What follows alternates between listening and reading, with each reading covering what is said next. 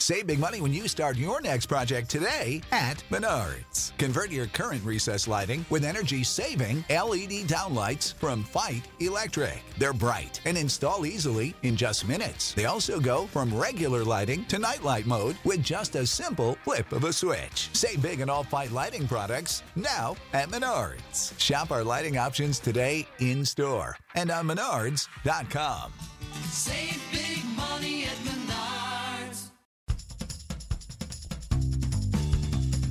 Sometimes the world looks like you ain't ever seen it before.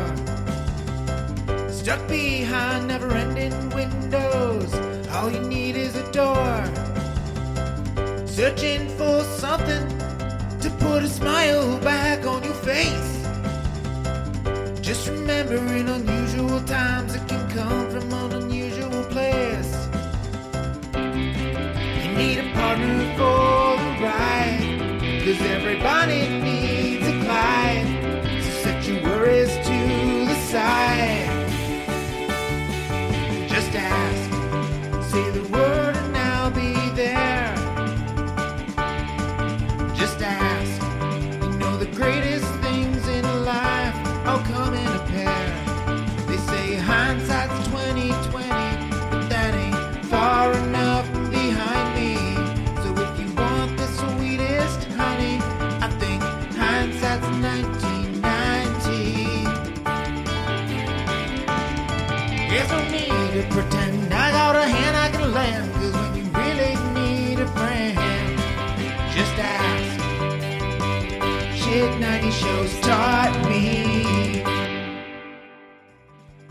Shit 90 Shows Taught Me was not filmed before a live studio audience.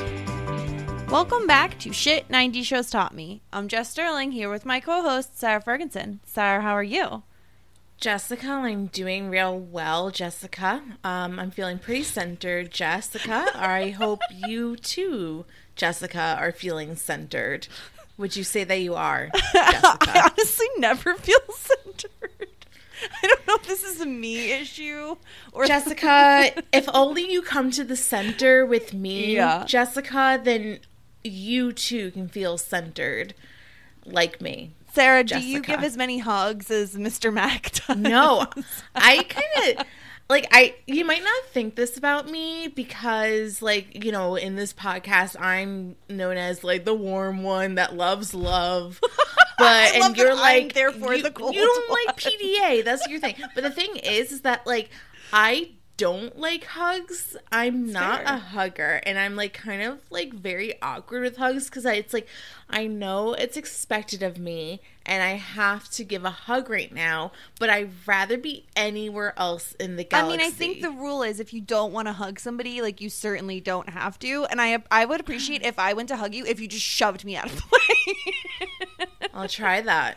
Try that next time. Um, I mean, we couldn't do this alone because we're talking two very, very different episodes of the show this week. And so we needed somebody to come in and go to the center with us, check in on us, make sure we're not joining a cult or anything. Um, and we had to invite back on Ben Sandwich. Ben, how are you? I'm doing totally good. I was told there was going to be cake, so I showed up just for the cake. Uh, here it is. Yeah, I wish I had that's- cake. That's how we get all of our amazing guests is that we bribe them with cake. What kind of cake would we bribe them with? I feel like, okay, is it a hot take to say like carrot cake is one of my favorite cakes? Yes. Okay. I, nobody will come onto our podcast if we offer them carrot cake. It's so no, delicious. carrot cake is low tier. Yeah. Carrot cake If is we- amazing. Jessica, you aren't gonna lead with carrot cake. Okay, fine. I'm fine. not What gonna if, be like, okay, I'll lead with yellow cake with chocolate frosting. There we go. I'm in. Thank Mm. you. I feel like what are you gonna Funfetti, eat, and everyone wins. Funfetti. Yes. yeah, excellent. funfetti with sprinkles. Yeah. Good. To Everyone loves a funfetti. So true. that's, it. Yeah, funfetti. Um, yeah. These are these are two heavy episodes for two different reasons, but we're gonna like break it all down. Um, Ben, uh, I I know that you like security guys. So first and foremost, like what draw what drew you to the security guy? Well, Eric, let's let's be real. He's a dummy. he doesn't get much love. Whenever anyone thinks of Eric Matthews, they only go the dumb Eric Matthews. Plays with squirrels. They, they don't think of him Yeah. with the small wins that he has. When he's a weatherman, that's a small win. And this one is like the biggest Eric episode I could think of because it makes me feel for the guy. Because like I'm I'm sure our listeners and you had to have felt like Eric Matthews once in your life of just like people not thinking you could do something and you just go, yeah, okay, I'm fine with you thinking that. But then like Eric wants more for himself, and that's what makes me love Eric so much. Mm-hmm. Yeah, that's completely fair. Like this episode is a big a big Eric episode because they've been this has been a topic of conversation this entire season. Like what is Eric doing with his life? He's not in college. He didn't get into college when he tried and and we we've seen Corey, we've seen his parents like and Feeny especially impress upon him like you should go to college. Like you can take the SATs again. Like you can reapply next year. You don't have to never go to college because you don't get in the first time you apply. And so this is a great episode for Eric as much as it's like kind of difficult to watch at times Sarah. Like I don't know. I find it especially difficult to see like parents when they're like disappointed in their children versus angry. It's like it's like that mom thing right? That like I'm just disappointed Nothing nothing is worse than the disappointed talk. And I feel like that's kind of what we get here. We get Eric um getting fired. We get him wanting to move out of the house and get his own apartment. And ultimately we see him like struggling on what to do next and even when he thinks that he does a good job, like I got a job, you fired me, I got a job, and they're still not happy with him. It's you know, it's just kicking Eric when Eric is down. Yeah. But uh, we ultimately see Eric coming out on top, which is very heartwarming. Yeah, so let's let's dive right in because there's a lot to get into with this episode, especially when we start off with people lining up to get into the Matthews Wilderness store because they have a freaking bear. Who thought this was? I mean, obviously Eric is the one who thought this was a good idea, but like a live bear, there's nothing stopping the bear from attacking the people. Like there's not a cage, there's not anything. Um, and the Miss Hollywood doesn't fool me. You have a cutesy name, but you're a big freaking bear, Ben. Like this thing was huge. I don't, I don't know what his initial plan was because the dude said the one armed man says, "Well, we need another twenty five hundred for the second bear." Are they gonna like mate the bears in the store? What was the purpose of them? I didn't understand. I was like, "Wait, so we have two bears for what reason? Why do we need another bear?" Yeah, It's like the girl bear is better with people, but we brought the male bear. I don't know. Like I I just didn't need to see the prequel to Tiger King in this episode. Like it's just like too much. Like don't bring the poor animals through to the people. Let them hang out with honeypots or whatever bears do. I don't know. I don't know what bears do, but don't make them like go into wilderness stores. And yeah, $25 to rent a bear seems like a lot of money. Um and to rent the second bear is an additional $2500. this is absolute insanity. I mean, I don't know if these prices are like inflated. Like, I have no idea what the cost is to rent a bear. But the fact that what are you going to do with the bear when you rent it? Like, that's the thing. If it's if not for letting it people not pet it, it's not a petting zoo, but like look at it. Then what is what other reason would you have to rent a bear? Um, You take pictures with the bear. Yeah, I was thinking like they would come in, take a picture with the bear in the background, and like Exactly. Matthews Wilderness Store, twenty five bucks, and then you know you Yeah. just do a bunch of those and you're good to go. Yeah, but that is not the case. Um, apparently, only the bear is good with children, which also seems problematic. Like, yeah, let's just let in the children, no adults. That sounds fine.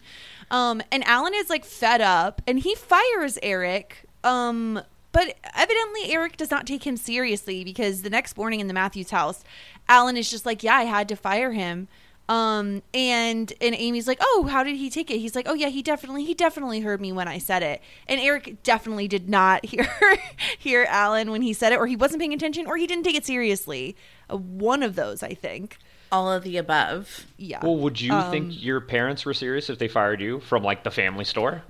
I don't think, No. especially not in the heat of that moment. I feel like if it's a sit down conversation, that's different. But to say it in the heat of the moment, like when you're just hanging out at the cash register, it doesn't feel like the right way to fire somebody. Well, not just at the cash register, at the cash register watching possibly a mauling take place.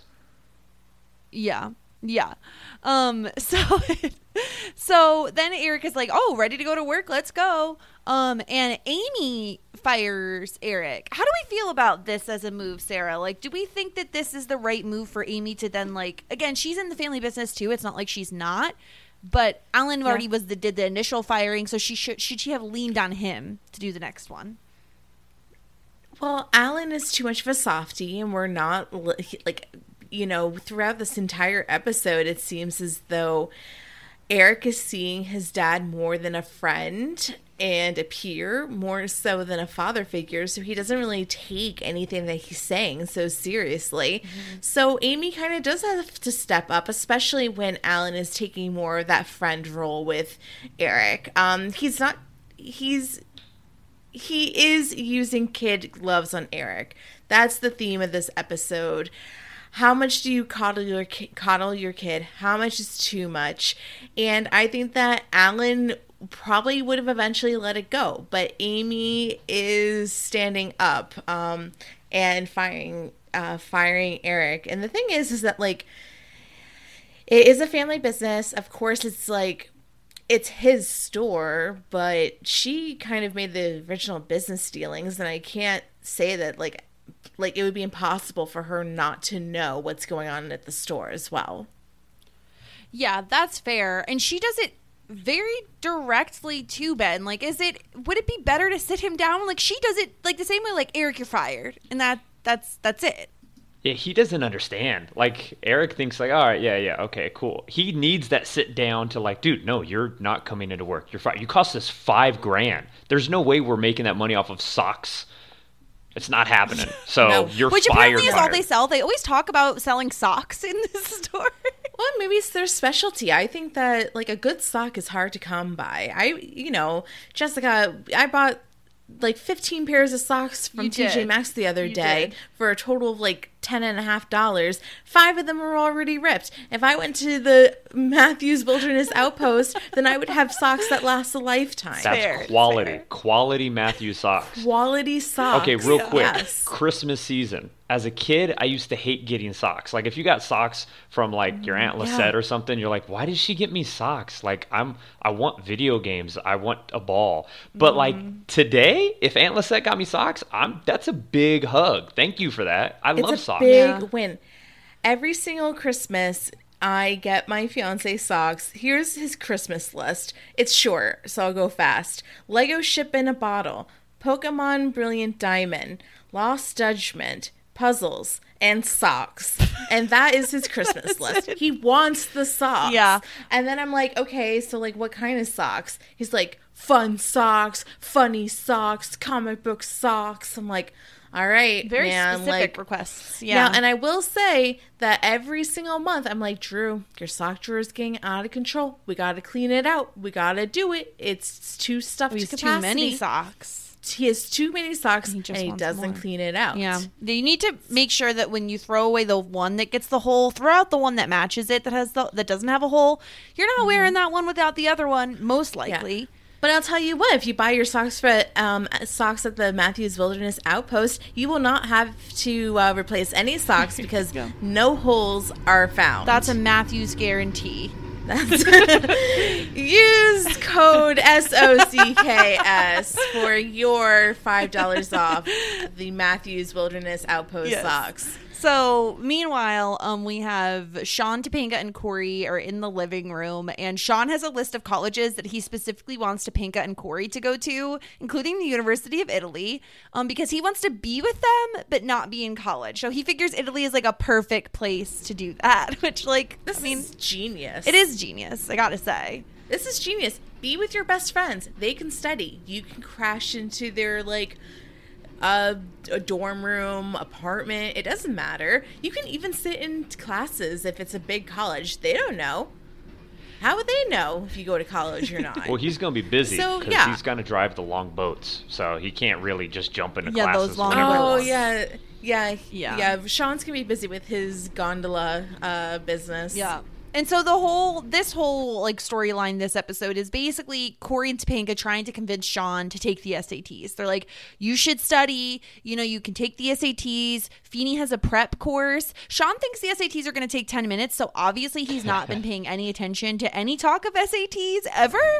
Um I honestly think the SATs took me 10 minutes because I just guessed all of them. the thing is is he doesn't he watches so much TV, right? Because he knows the whole Flintstones thing. How much SAT talk is there on every single like teen and kid show? There's always SAT talk. So but I'm the shocked test that he never doesn't know takes more them about it. longer than 30 seconds in a montage. There, that's probably where the confusion is. Yes. And so Sean, of course, is resistant. He's like, I don't know. I don't have time for it. I don't want to waste my time. I'm not going to college, yada, yada. Um, and then we have Alan. Alan is such a little sourpuss this episode. He's in such a stink. He's in a funk. He calls himself a bad father and a bad boss. And he's having this whole conversation with Amy. And Amy is like, he's our firstborn. He was coddled. Is this surprising to you, Sarah, that um Alan is more of the one who coddled Eric versus Amy? I don't think that she was saying that he coddled Eric more than her. I think that she was saying that as first time parents, they both coddled Eric. And as a first time parent, I think that they did a lot of things that they did not do with Corey and Morgan.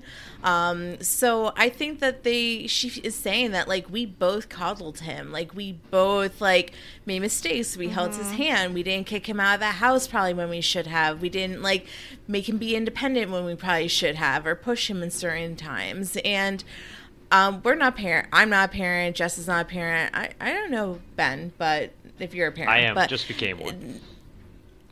oh, Thank you, thank you, thank you. congratulations! That's amazing. Okay, so um, I will not compare um your life experience with my dogs, but I will say my baby dog Oliver is fucking coddled, especially compared to Belle. I won't say this, but But you um, do. I mean, I don't know. Like Ben, I feel like the the adage and like Oh, no. the stereotype the opposite. is that like younger siblings are the ones that get away with everything. So maybe Yeah, Ben, I like, what do you think?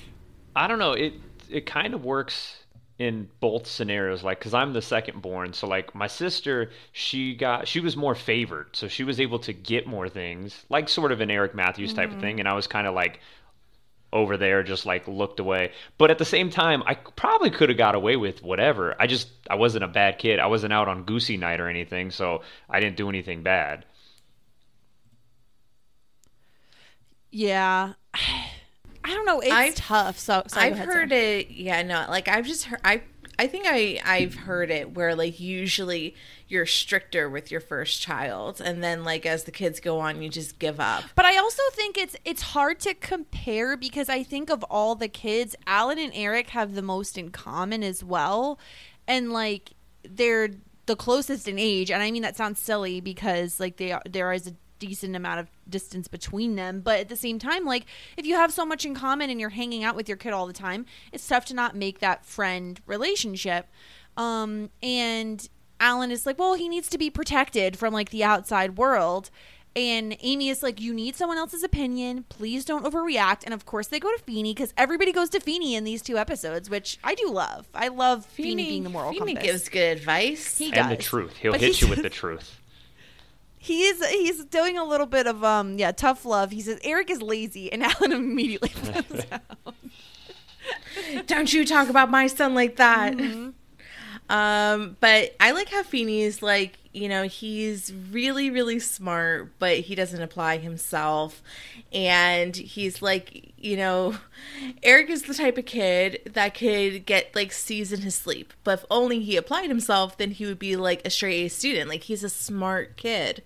Um, which really makes like Amy and Alan like feel good that like you know that he's a s- it's a s- i guess they needed to hear that he's smart um he has potential. he has potential exactly um versus and then he like compares like eric to corey like corey is not as smart but he works harder at his grades I don't know. What I mean, what do you think about this, Ben? I mean, you're an educator, so I don't know. Are you ranking your students? don't answer that. I mean, I definitely have dropped the uh, that you have potential, or I've said that to a couple of parents. Like, yeah, that kid that you know he has potential. He's just not showing it in the classroom. I, I've done a couple of Feeneyisms like that, but there's a bunch of students who work really, really hard, and like it doesn't pay off, and they just like something's missing. Eric is the lazy kid who just doesn't do anything, and you're like, why? Why aren't you doing your work? And yet he just flies by and he's like, mm, I don't really care. And it's like, it sucks to see that because it's like, dude, you could do this. Whereas, like, that kid's working his butt off and he's still barely passing. Yeah, that's me. I'm the Eric in the situation. Like, I like never tried hard in school. I I famously did not study at all for my SATs, and I like skated by. Like I was okay. But like, if only I applied myself, then maybe I would be going to Pembroke University. Yeah, so then we see, and this is the moment, of course, when they find out like Feeny thinks that Eric has potential, and of course Eric comes out in a cop uniform. Um, he's gotten a job as a security guard, and because he gets a walkie-talkie, a partner, a dog, he packs heat. Which Amy's like, you carry a gun, and he's like, no, I have a heater. um, is really upset, and Alan says he's taking the easy way out, and which Feeny agrees with. Um, and then he says he's moving out. My thing is, is I kind of disagree, and I feel like this would be written differently if it was written today. Like, I think Eric wouldn't even have a job. Eric wouldn't even be trying to find a job, and Eric certainly wouldn't be moving out. To me, this is at least he's doing something. At least he's not sitting around on the couch playing video games unemployed. Like, he's actively getting a new job. Whether or not this is a career is a different question. But, Ben, am I right? Like, I feel like they overreacted a little bit by this. Absolutely, because like a security guard is you're getting good money. He got it the theoretically next day, and I mean, he he's doing it in spite. And like if spite motivates someone to do something, go for it. I've done that to students. I'm like, hey, prove people wrong. If they say you can't do this, just do it anyway and show them that you actually mm-hmm. can't. So like I'm with Eric. Like he got a job. He's got Ronnie Patel, one of the sweetest guys in the world. He's got a dog and another partner because sometimes they switch. But I give it up to Eric, man, because he could have been just thinking of the good looking guy sequel type of episodes and stuff, but he didn't do that. Yeah. Yeah, I really I agree. Like I really don't understand what the Matthews issue with Eric being a security guard is. Like I think that's a good stepping stone, especially if he like wanted to explore law enforcement further. Like what's wrong with being a security guard? I don't I really don't even get it. It's like if you're talking about like prestige jobs, then I I, I, I think anything in the law enforcement could be suitable and it's just so strange to me like i i don't know why this is considered like a bad job to have I think Uh, that it's this was so confusing. I feel like the era of late '90s, early 2000s. I mean, even now too.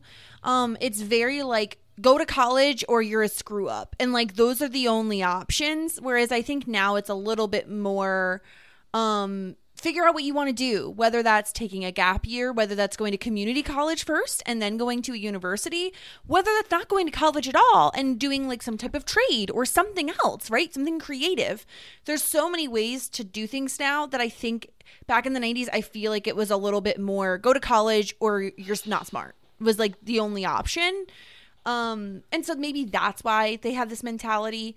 Um, but it's it's tough to watch, and he, you know, he it doesn't end well. He's moving out. Um, okay, I mean, he found an apartment very quickly, but that's fine. um, so we're at school the next day, and Corey Topanga. Oh my god, this ruse is so ridiculous. They're like fake studying. and crazy what ingredients do not what ingredient which of these ingredients do not help you make mud dirt water or turkey It's a tough one. Like, because if you think about it, SAT status, you're like, turkey. Turkeys are on the ground, ground, mud, dirt. Okay, hold on, let me think about it. Because, you know, they do those trick questions, but shout out to Sean for really feeling confident. He's like, hell yeah, I got that one right. yeah, he was like really, really confident about that answer and excited about it. He's like, I know that one. And Feeny's like, wait a minute, that came from the F- um, SAT prep course? Like, what is this? He's like, let me see that book. And then it was like, which is sweeter, sugar or salt? And it's like, Sugar. Sugar. Wow, Sean, two in a row. Uh, and I love how Feeny's like, let me see this. Where's this my book. glasses? Like, where's, my, glasses? This can't Yeah. be right. Uh, He's something's going on here. This can't be right.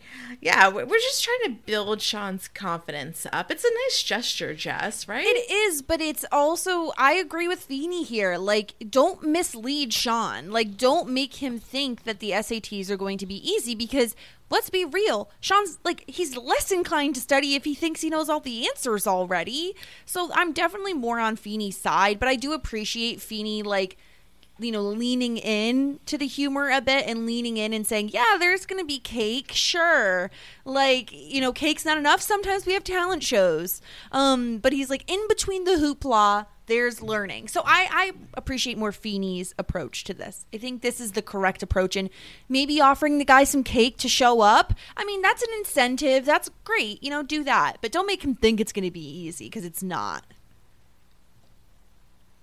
I think the cake is a good incentive.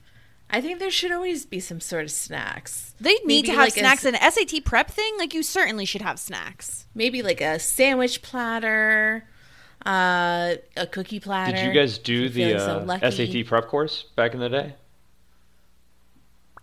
I honestly don't remember doing any SAT prep courses, but it like wouldn't surprise me if I did one and just don't remember it. I feel like I scored I couldn't tell you my exact score. I scored okay. Like standardized tests aren't like my favorite. Um I did all right. I did serviceable, I would say, to like get into college. It was fine. Uh, I there was no vicinity of an SAT prep course that I th- like. I did not go in like a three mile radius of an SAT prep course. What about you, Ben? Do you do you do SAT prep courses or do you teach too young? Nah, I no, too teach middle school. But like even back in the day, I was more on the never doing an essay. I I chose not to do. And they did it like, hey, we're having one at the school if you want to join. I was like, no, I'm fine. I'll just take the test. Even though it's not like I'm gifted to like, I'll just take the test and be fine. I did very average. Whatever the average score is, like 1500. That's exactly what I got. It's like. Yeah, I, I just guess. Most of the time, I do the math, do the math, do the math, and then I go, okay, and I look at my options. I go, none of them, none of them are my. How did? Wh- Okay, so I'll just go with B, I guess. Then you go to the Yeah, I'll closest go- one. Uh, B is Yes, choose Yeah. C if you don't know was always the thing that we were taught. Choose C. Um, but yeah, so uh, next we have um, Eric coming into the store and he's basically bad mouthing Amy to Alan, saying, you know, I can't believe mom fired me. Like, you would have never fired me. And Alan is like, I should have fired you a million times. And then Alan goes into this whole rant, which is is kind of sad. And he says, "I've been messing up since the day you were born. Um, I counted all your fingers and toes, and it's 20 years later, and I I never took kid gloves off around you." Um, and I mean, this is this is kind of sad, Sarah, to hear how Alan feels like he's he's taking on all this responsibility for 20 years of Eric's life. I think it's hard. I would imagine it's hard for a parent to not feel like you take some responsibility about like where your kid ends up. I feel like it would be hard.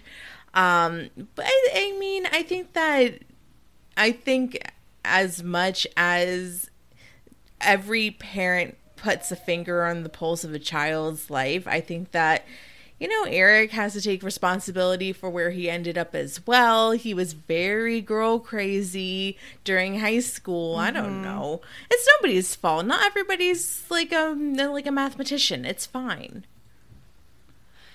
Yeah, I think and and Eric has the opposite view. He's like, "All you did was love me. It's not, you know, it's it's not um it's not your fault." Um and Alan's like, "I let you get away with things. You took advantage. I did a lousy job preparing you for Blah the blah world." blah. I can say this about me. Like this is me. Like yeah, like I can relate to all of this. But like, do I sit here and be like, "Oh, my mom ruined my life"? No, it's like it's me. It's her. It's the and at a certain the point, Eric is 20 years old. Like he is not Yeah. a child anymore, and therefore, Ben, Mm-hmm. I feel like at this point he really should be taking more responsibility for his own actions. I, I'd assume probably middle of high school. Let's say sophomore year. You're well enough to make your own decision. When do they start trying you as an adult if you commit a mm-hmm. crime? Because that's when like you can take responsibility. Probably 16. that perfect timing. It's like if you can go to jail for something stupid you do, you are responsible for your own self. And Eric shouldn't like. Mm-hmm. I, I think Eric's or not Eric. Uh, Alan Matthews is putting it way too hard on himself. He's just like trying. He's such a downer. He's, like, yeah, and it's like, guy, you did an okay job. Eric is an all right guy, Yeah. and Corey is you know trying real hard in high school. And Morgan, Morgan got a line, so like that's amazing. She's a sweet daughter who got to a win Yes. Morgan. The only You'd never yeah, fire me, Daddy, right? Of course not, sweetheart. Uh, yeah, like I mean, Morgan's. I mean, we always like. I'm always like, yeah, like Morgan's like the funny kid. I, I mean, their kids are great kids. Like they're good kids. They're good people, and that's like at the end of the day, that's all you want from your child is for them to be good people and like go off and have their own good people or like do good things. Like that's that's it. Yeah. It's fine. He doesn't have to be all like on himself. No. It's it's and also it's like his attention was divided by three. You know what I mean? Like it's Yeah. you just can't like beat yourself up over it. So two out of three ain't bad, you know? Like he's no, he's there's nothing average. wrong with Eric. There's nothing wrong with Eric. The issue they're uh, they're saying like, oh, we we he because he he's a he's a dreamer, Eric. They're ups- he's like, oh, like you act dumb and you rented a bear. well, at least he was trying to bring money in. He's a big thinker Fair. in this universe. Um, and you know what? At least he gets to work with the cutest little basset hound of all time, named Poppy Seed or Puppy Seed, Poppy Seed. I don't know which one. Poppy seed. It was adorable. Um, and uh, Eric is like, you know, talking about his mom with his partner, and then we find out his partner is trying to get into college because back home he was an engineer. He's moved to America, so he needs to start over. Um, and he says anything of value is worth hard work. Um, and uh, he thinks that Eric, like his dream job is a security guard because that's what he's doing with his life. But is this what it took, Ben, to get Eric kind of in the right mindset to, to take the SATs? Absolutely. You could see like the light kind of switch right when Ronnie says, You're doing what you want to do, right? And then he's like, Yeah, but so are you. And he's like, No, I'm not. I, I have my book. I'm going to do something more.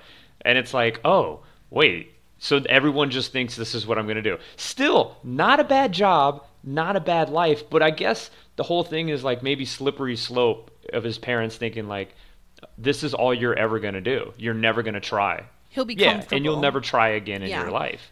And you know, Yeah. And honestly, security guard is a great job if you're going to school because you could do it at night.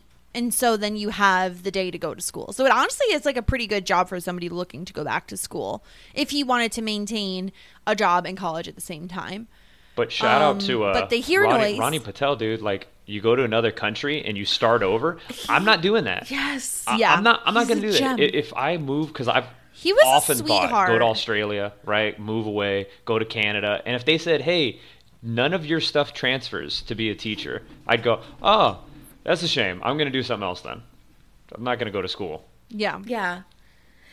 Yeah, no, but he's motivated. Like he came to the US to build a life for him and his family or whomever. I mean, honestly, if you're going to be completely realistic, he is probably definitely sending money back home to where he's Yeah. coming from. So if you even put that into consideration, it even is more proof that he's like the biggest gem in the galaxy. Yeah. Because he's working hard trying to get his degree in the US to become the engineer that he already studied to be. Um so a very motivated guy. Uh great great great like little mm, side character for this episode. Yeah, he's a, he's a really good as far as one-off characters go. Um, especially because his impact. When you think about his impact long term, it's like pretty significant. Um, It's true. And then they get scared, and of course it's Feeney. Feeney is there late. Uh, obviously, he has his SAT prep course, and he starts getting on Eric's case. He says, Your time would be better spent in the classroom with everybody else. And he says, I know you're scared. You're scared of something, and it's stopping you from becoming what you're capable of being. Um, and he tells Eric he gives up too easily. And I think, like, this is a lot. Like, there is a lot of kind of pile on on Eric. Um, I don't think they necessarily mean it in this way. Um, but like I do love that Feeney is so invested in Eric. Like this is not the first time they've had this conversation. This is multi like we've seen this over multiple episodes a lot this season. Um, where Feeney is just like, Eric, like you should go to college. Eric, there's still time to take the SATs. Um, is it too much, Sarah, that all of these people are kind of pushing Eric at once? maybe a yeah like if i was eric i would say automatically yes it's too much too much noise. Some people need that push. Some people need the push. Some people will get the push and still won't do it. It's really a case by case basis. Some people need to get there within themselves to make that first jump um, i don't know exactly what kind of kid eric is um, but this show would like us to believe that if everybody just piles on and you push him, then he'll do the right thing. But I think it doesn't work for every single person. I think that everybody reacts to being like pushed differently. Yeah, that's fair. Ben, what do you think? Is this is this too much uh, for for Eric at this point to have everybody like his his teacher, his family members all kind of piling on him, me, Corey and Amy and Alan? I feel like sometimes, as crazy as it sounds, like sometimes universe is sending you signals to like do something, and if everywhere you turn, mm-hmm. people are on your case about your life, you can't take it as a like, man, why is everyone on my case? It's like, wait, why is everyone on my case? Like, there's got to be more to this, and it's like. If Ronnie Patel is like, "Hey, this is what you want to do," and you're like, "I don't want to do this," and then Feeney's saying like, "Dude, you have something, you just you're afraid to do it," it's like, yeah, everyone's telling you do something more. So it is piling on, and it would suck if it happened to me. But then it would take like I'd have to step back and go, why is everyone piling on? There's a reason someone's piling on me. So mm-hmm.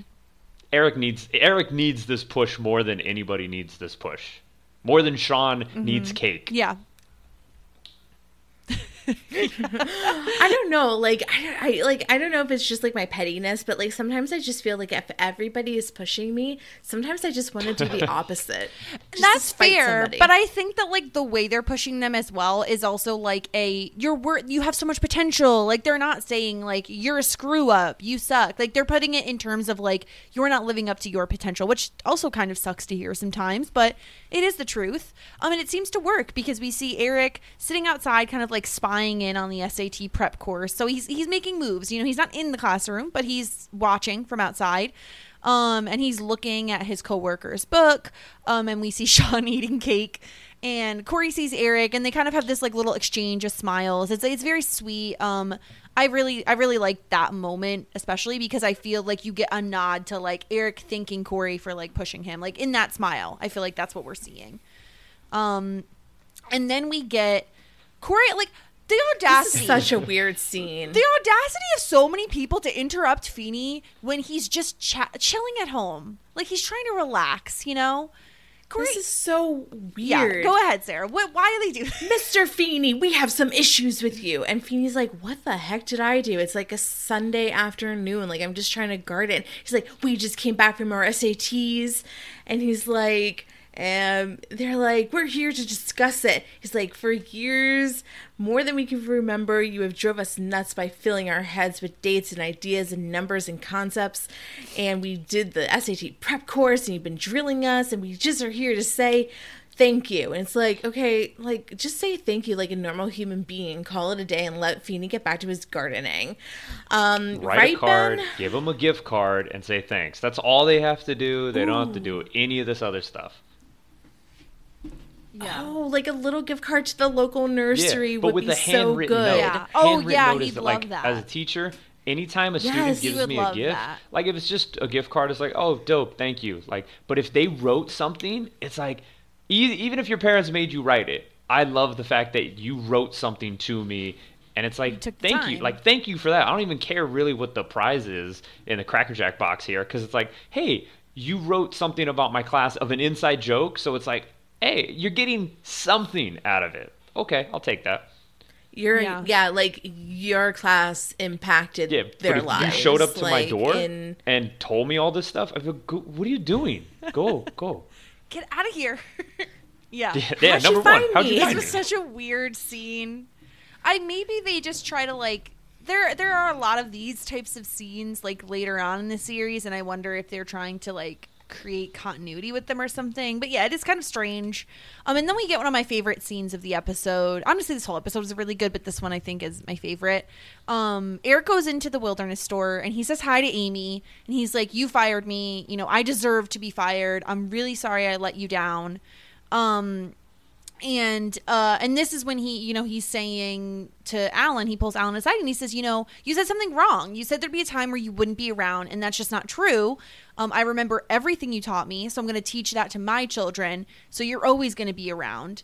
Um you taught me i could be anything i wanted to be. And then eric whips out the sat scores. He took the sat sarah. Like this is huge That's great. Like I like my favorite part is when he showed his parents the SATs. The other stuff is kind of like the Lion King esque to me. Like, oh, like your forefathers and your fathers before that are looking over you. that you live And- on in the memories of others, and you live on in what you were taught and teach others. Like that is a very common thing.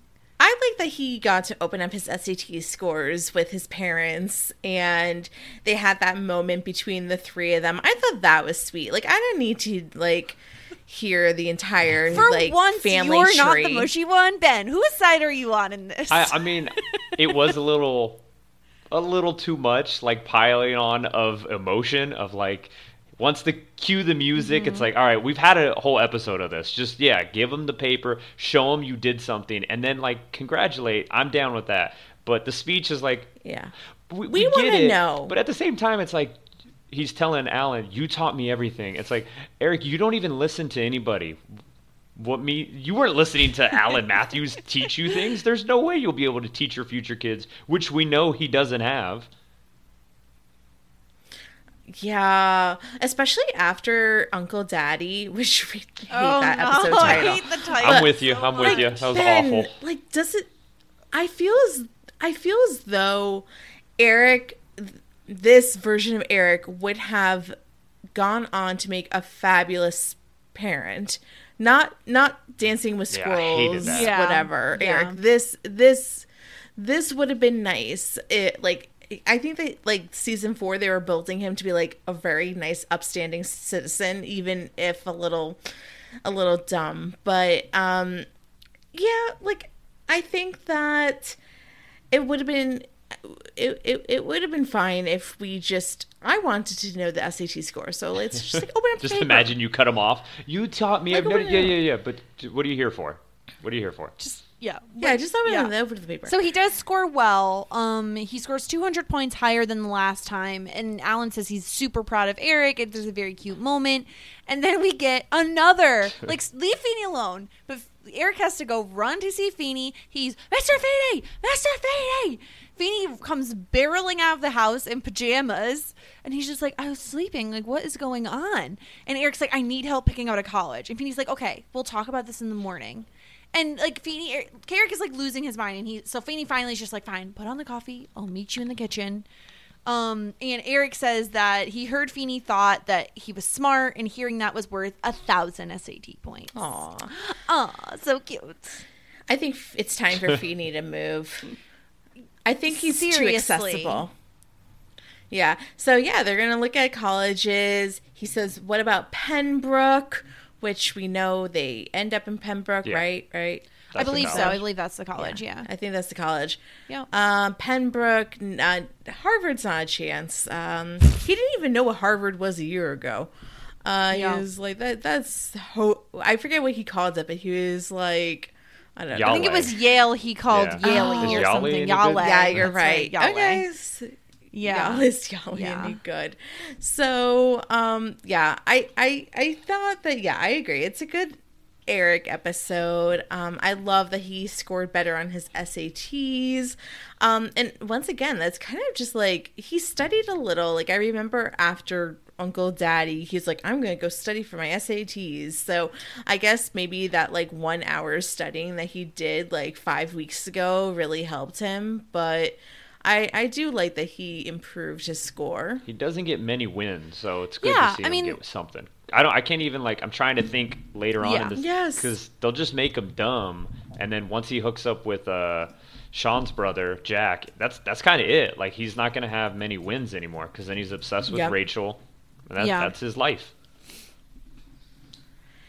Yeah. Yeah, like I feel like this really is like I mean, I f- maybe we see him like get into college. That's probably a win. Like, but I, you're right. Like, I don't really see like what other like Eric centric storylines with a heart that we get Yeah. throughout the series. Yep. No, this was a great episode. I mean, it's definitely a tougher one. It's not as like lighthearted as some of the episodes can be, but I think like there are valuable things to learn about this episode. So I really enjoyed it, and I agree, Ben. Like we don't get a ton of like solo Eric content, so um, it is nice to see him get this episode. Um, but before we talk cult fic- fiction, because we are going to talk about that one, that that that episode. Oh, so fun. We're going to stop down and take a quick ad break. Support for this podcast and the following message come from Corient. Corient provides wealth management services centered around you. They focus on exceeding your expectations and simplifying your life. Corient has been helping high achievers just like you enjoy their lives more fully, preserve their wealth, and provide for the people, causes, and communities they care about. As one of the largest integrated fee only registered investment advisors in the U.S., Corient has deeply experienced teams in 23 strategic locations. Corient has extensive knowledge spanning the full spectrum of planning, investing, lending, and money management disciplines. Leverage Corient's exclusive network of experts to craft custom solutions designed to help you reach your financial goals, no matter how complex they may be. Real wealth requires real solutions. For more information, connect with a wealth advisor today at corient.com. That's C O R I E N T.com. Corient.com. The future is a hefty responsibility and not one that we take lightly, but then taking things lightly has never been what Hefty is about. That's why we've created the Hefty Renew program that turns hard to recycle plastics into valuable resources like park benches and building materials. To participate, simply fill up an orange Hefty Renew bag with accepted items, tie it up, and drop it in with your regular recycling. That's it, it's that easy. It's time to rethink recycling with Renew. Particular valued resources may vary by geography. More info available at heftyrenew.com. All right, we are back. Oh my gosh, I forgot that there was an episode where Sean joins a cult. Like, Sarah, is this episode better or worse than uh, what's what's eating Corey Wolf or whatever that one is? Uh, it's still better. It's still better. That's like our baseline. For terrible Who's episode. afraid of Corey Wolf? Like that's like bottom.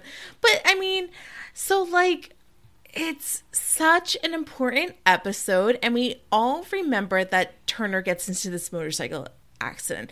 Everybody who's ever watched Boy Meets World remembers that. However, to pair the cult storyline in the same episode as Turner getting into a motorcycle accident. Who are you, Boy Meets World, to make that decision?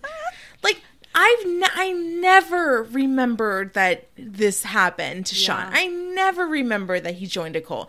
I definitely remember that um, we get an unresolved storyline of Turner getting hurt. What the actual fuck is the question? These writers were uh, they're on something else, man. my They're aunt- just like, hey, we got to cram in. I wonder if it was more of a we don't have Jonathan Turner anymore for next season, so like, what we gotta we gotta exit him out right now. So what should we do? Motorcycle accident. Okay. you have two episodes at this point this the penultimate episode and the season finale to make a good storyline as to why turner is making his exit from the show uh we did not do that we it is this is so painful. It's very jarring too because Turner has been largely absent from season four. We haven't felt his influence on Sean like we have in the past. And so to suddenly have him reappear and like really assert himself in Sean's life is feels very strange. It really does. Like we know that Turner was a big influence on Sean, um, but he hasn't been this entire season. So for him to just show up last minute and have like a lot to say about Sean joining a cult and then gets a motorcycle accident, it feels very much like a Whoa, rushed whoa, whoa, whoa! storyline. That sounds like a Um, judgment right now. yeah. I need to recenter myself. Re- so uh ben like behind like the curtain a little bit like i've always heard that like the reason why they wrote turn off the show was because in their minds it didn't make sense to have like a 20 something on the show with like kids like or 30 something they couldn't like place him or give him like good storylines like do you have any other knowledge as to why No idea. wrote I just always assumed show? he did something else on some other pilot that never got picked up. Because yeah, he was you know a young guy, so That's I what my figured f- that's what yeah. it was. But I don't know. Yeah. keep writing them. I wonder if he was also frustrated because he wasn't in a ton of storylines in season three or season four. I don't know, but it's a real disservice. We after this episode, we don't see Turner again. We hear him referenced in graduation. Um, Oh, well, uh, yeah, across Yep. the hall, Minkus, Yeah. right? Minkus says, uh, like, "Hey, Mr. Turner," and then we don't, but we don't see him, and we don't see him until Girl Meets World. And if you guys remember, Jonathan Turner becomes a superintendent, um, which is the person that hires Corey to be the English teacher. Uh, so we do see him again. He's alive, but we don't see him for the rest of Boy Meets World, which kind of just like pisses me off so much more that we spend the majority of this uh, um, episode in this weird cult storyline that I think just leads to. I think what the show wanted was to have the ending monologue with Sean speak to God. And I think that's their way of getting there because it's like, what do you believe in? And he's trying to find something to believe in. So they use this bullshit cult storyline. And I think that we didn't have to do it. I think it's No. too much of too much bullshit to get like not enough juice. And it's on top of that, it's really hard to tell this entire story in 20 something minutes. And they don't do a great job of it. Like, I still don't quite understand the cult or what they're trying to push or exactly what they're trying to do. Like, it doesn't really make sense. They don't really. The only thing I know about the cult is they live at a place called the Center. They like to be centered and they like for teenagers to live there. Um, and they like to give out hugs. So let's lots uh, and let's turn it hugs. into Um, 21st century here of what we think the center is because yeah, I had my wife watch it and she's like, "So what do they do?" And I'm like, "I don't know, but I guarantee Mr. Yeah. Max touching people. That's just what uh, most cults end up happening is like the leader has all these young people adore him and Yep. they're all his wives. So let's and just assume that's and- what's happening yeah. behind the touching, the hugging doors. It gets a little more touchy. Yeah, Yeah. And then and that just makes it darker and grosser and it's it is so unclear um, about what's going on here and then he's manipulating teenagers to live and move away from home this guy Yeah. it's it's quite disturbing Yeah, but- so let's let's dive in because we have a lot. I have a lot more to say on this cult and everything, but let's let's break this down a little bit. Um, we start off with Sean, of course, is doing terribly in Turner's class, and Turner is asking Sean if he's thought about college. He's thinking about Hawaii because he'd like to go outside of the country.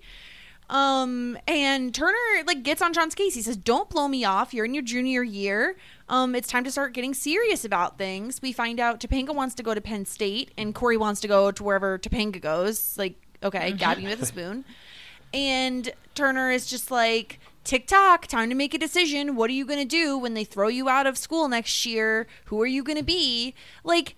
I don't know, very jarring for me, Sarah, to like have Turner all of a sudden be all over Sean when like his parents are home now. Like, I don't know. I mean, I think that we have to assume um, that Turner stayed in Sean's life even if we didn't see it. If we don't assume that, then it's so much harder to get on board with the storyline. Right. Yeah. So I think that we can just live in this world where like they stayed connected. He still calls Jonathan Jonathan and not Mr. Turner. So we're going to have to believe that like they still have this connection, especially um that's what makes the ending of the episode that much heavier. So let's pretend like he has been involved in Sean's life. Uh, ben, does he have the right to give and push his opinion on what Sean does I'm gonna in say that if he truly knows Sean, like we all do, this is not what he needs to do. Look, last episode, Eric needs to push to do it. This is where if you push on, he'll do the you. He'll do the opposite, which he does. So it doesn't help. yeah, yeah. Right, exactly. So once again, it's going back to know your audience, know who you're speaking to, and that is whether it's your kid or a peer or whomever. Um, and I think that you're right. Like Sean does not re- appreciate the the push. Um, and I think he just feels that, like, you know, nobody gives a crap about him. And Turner mistakenly says, like, I'm one of, like, a handful of people that care about you. And I think that, once again, I think that is very damaging for Turner to say because he should know if he's really that close to Sean that that is like a trigger for Sean and Yeah. that is an insecurity of Sean's. Uh, so I think that was not great. And then when people are vulnerable, that's when it's easy for an outside source to swoop in um, to a vulnerable, in need person and uh, and kind of scout Yeah. a vulnerable Sean. Yeah, Sherry being a creeper, she's just listening. I didn't know. I noticed her immediately too because she's wearing like a bright orangey red color, and so you can see her peeking her head around in the background, and she just walks right in, and she's just like, "I have over a hundred people who care about me." Um, and Turner judged you, and that's wrong. Do you want to go for coffee? Like, she's immediately like swooping in on Sean Ben and like you know luring him in. And she's a victim very obviously. Um but it's very much like this is the type of manipulation tactics they're taught in this cult is to don't mention the word cult. You just say do you want to have some coffee? There are a lot of people that care about me. It's Well, I mean, who starts off and is like, Well, hey, I you mean- want to join a cult? That's how It'd that's how they should start and then off I'd go, so that you "Oh, know right I'm away interested. What is your like? Honestly, if you came up to me and said, "Hey, do you want to go join a cult?" I'm gonna say, "Wh- "What do you guys do?" Like, I'm I'm interested in learning what What- what is your cult about? Because I'm what what happens. But if you say you want to go get Hey, some yeah. coffee. Hundreds of people Yeah, care me about more. me, and they can care about you. You want to get some coffee? You're trying to sell me. No, thank you. I don't want to be sold. yep Well, You're I mean, smarter than like you said, he feel like who, uh, man. Turner put him in the perfect place to like. You could next person could have talked him into doing heroin, and he would have been like, "Okay, this will give me the release I need. I'm in."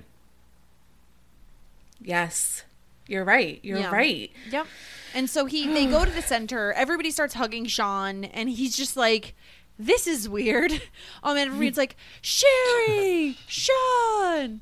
Um, and it's so it's just it's very idi- like Sean's like It's, the either- Cheers treatment without ever going to Cheers. Yeah, there's no bar. That's the downside. Um, and Sean's like, this is either really cool or really creepy. Um, and then we have Sean being like, or excuse me, Sherry being like, laughter is a mask which denies the reality of a situation, and it's all about nervousness. Bitch, sometimes shit is funny. Girl, who hurt Mr. you? Matt behind Who that celebrity you? door. We know what went down there. Come on. Oh, Give us the Netflix original called Yeah, The Center. Give us that True. original show. I want it. Oh, yeah. Ooh. Yeah. A deep expose. I wouldn't the mind the center. cult storyline if it was more than one episode because I feel like they could have set it up better. But this is it's all very much um there's no music, there's no DJ. It's just a hangout. We get together and talk about stuff. They could be your friends too. It's like Um, the poetry club, but with more hugging and Well, there was a lot of hugging. times. Yeah, there was Remember a lot all of the, like, hugging. sexy Even eyes? There was was a lot of, down. a like- lot of a lot of lot of touching. Yeah. A hug is a a I- burst of pure real quick, love. are you guys down you with like? Because I hate hugs. Like, stay away from me. So, like, if the fact that this girl's coming, I stiff No. arm to the face. I I would not hug a stranger. I feel like that is like out of bounds for me. Um, I feel like it really depends. Like I can, I will hug. The thing is, is like so. I just went to a family Christmas party, and the thing that it always happens in my family is if, and this is very like traditional, right? I'm not saying it's right or wrong. This is just the way it happens in my family, where it's like, um, I hug the men and the women. The men shake hands with the men, and so like you know what I mean. Like that is, and the men hug the women basically. So it's like you hug everybody at a family Christmas party, I guess is what I'm saying, just to like say hi. And I'm not talking like a deep, you know, hug that lasts and lingers. it is like a quick like pat pat, good to go. Um I would not say I'm a hugger by nature though. No. Family situations, I guess. That was a long explanation about hugs. Um. yeah, I don't like Oh, hugs either. We're all three together. Yeah. I mean, I, I just like I always just go back all on the to same like who who started the man shake and who made the rules that men shake hands while women hug. Like that is that I just want to know if I what are the you know those questions like Yes. oh like what are Where the questions start? that Wait, you'll that's ask the question get you to ask? heaven blah blah blah. It's like That's the question. one she's up. If I get if I get said. like can I get like 10 questions? If I got 10 questions then All right, I I can, can like, see that fit being number in there. six. Yeah. I know Like who started it?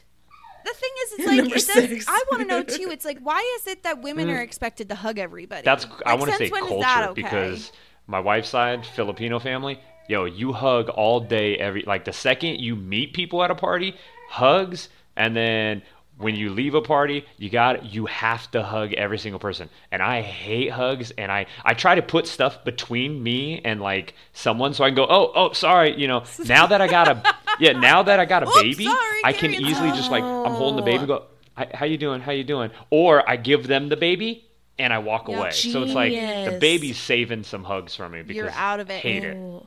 That Yup. is a buffer baby. That is wonderful. Yeah, that, that that baby is earning their money. I love that. Yeah. I think I'm just gonna like That's hold the cake. Yeah, people can't Yeah, get I between that. Like if I have a cake in my hands, oh Yeah. yeah, Yeah, I think that like yeah, in my family it's definitely considered um like bad Oh. to Irish goodbye. Like you have to like go to every single person and say so annoying. See you later. Have a Merry Christmas. Like I don't really honestly mind. The good news is I don't have to do it to the kids. If you're under a certain age, who gives a fuck about you? I don't have to say shit to you because You like even have to you're a kid. hi. Who cares?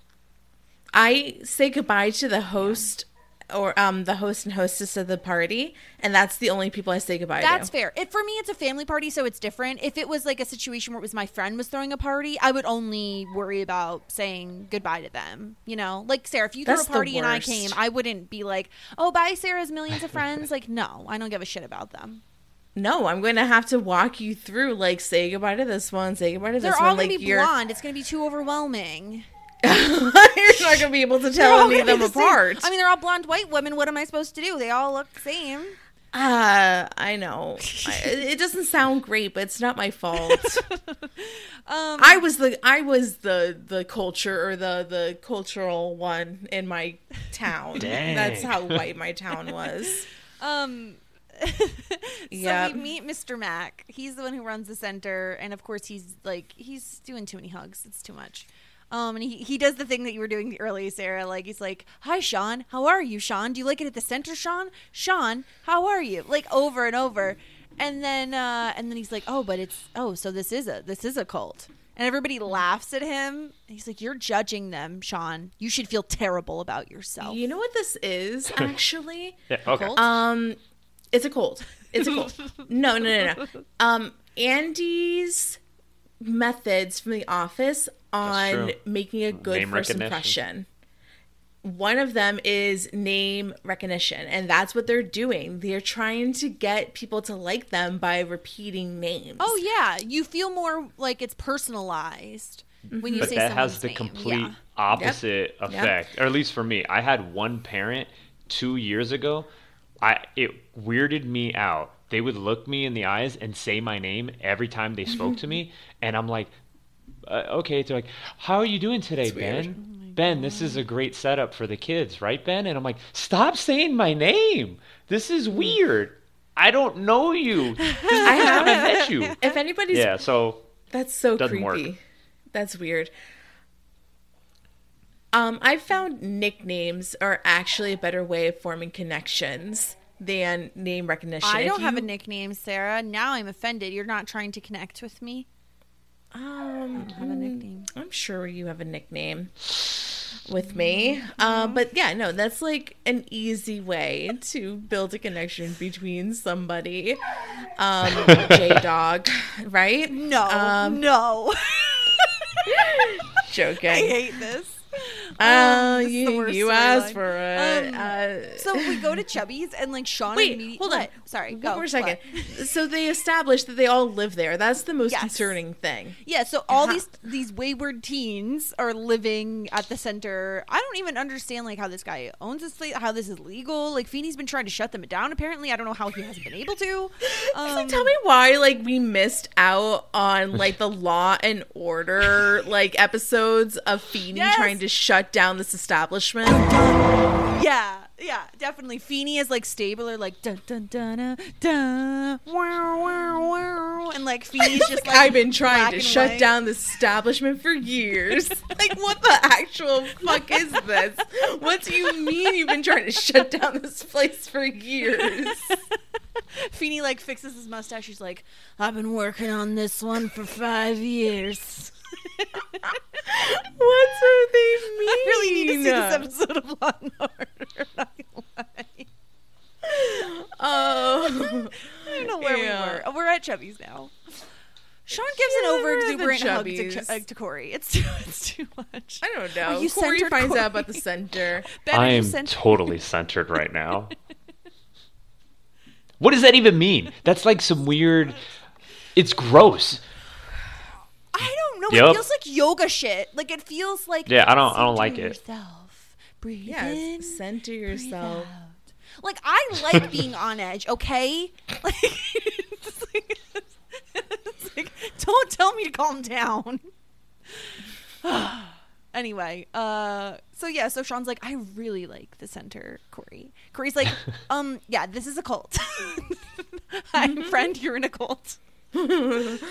Just like how, like earlier in the season, like hi friends, like you're in the mafia. Yes. Yeah. I can you believe that Boy Meets World had both a cult and a mafia episode In this the season? And Same Sean season. joined both of them. But like for both of I'm them. telling you, he's a step first away from heroin. It could have happened. Any episode. yeah, it could have happened. It could have. He is He, I mean, it got dark. I mean, he very like dark. Angela saved him. We all know that's to be true. Fair. That's very fair. Um, and then we get in this weird conversation where Corey is just like, "Well, what do you believe in, Sean?"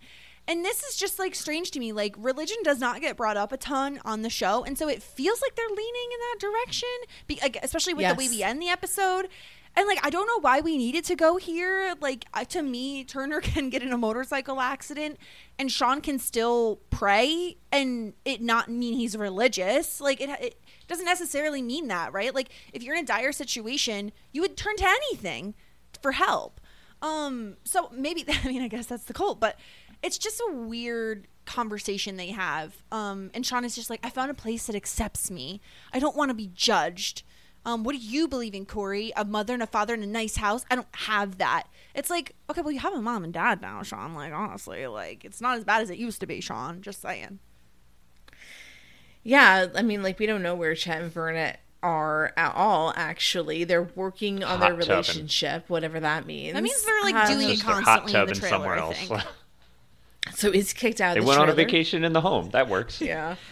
I mean, it's Uh, trailer. It's, it was like a triple wide, but at the same time, like there's only so much space. To All right, not hear it if hot take here. on.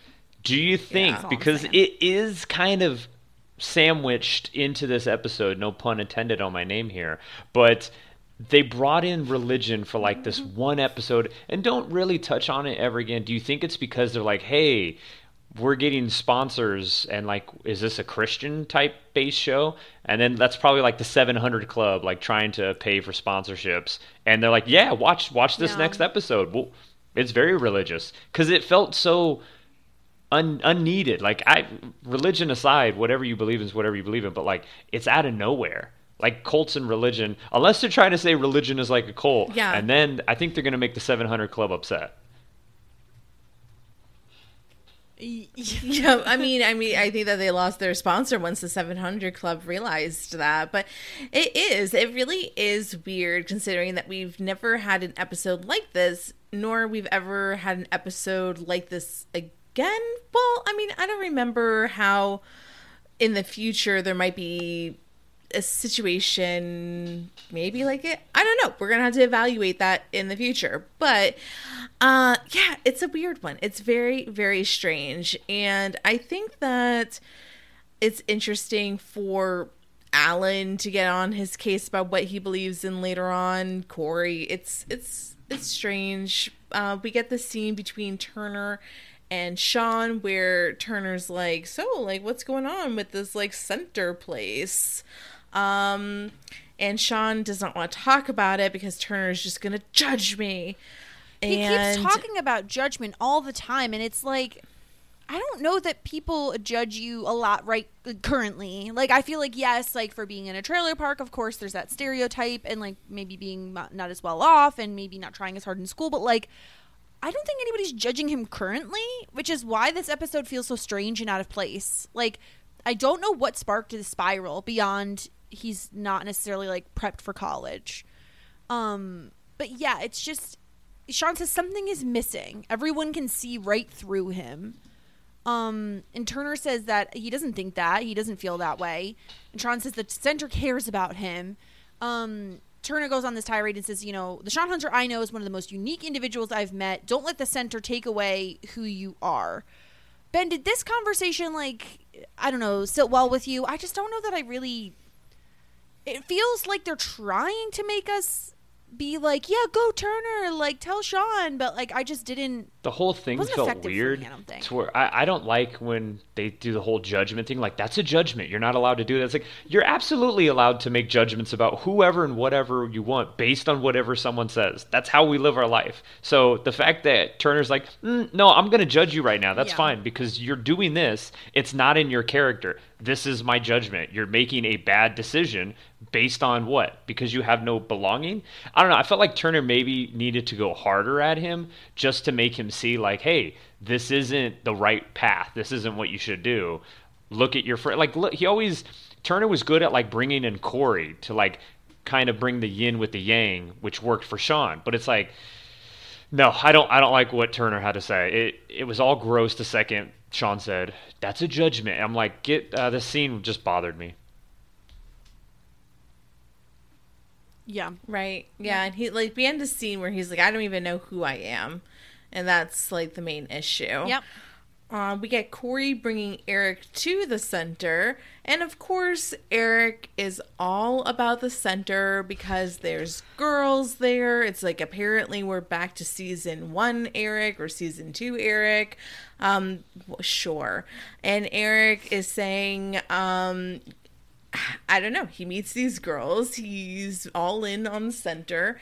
And then Corey has to try to convince Sean to leave again.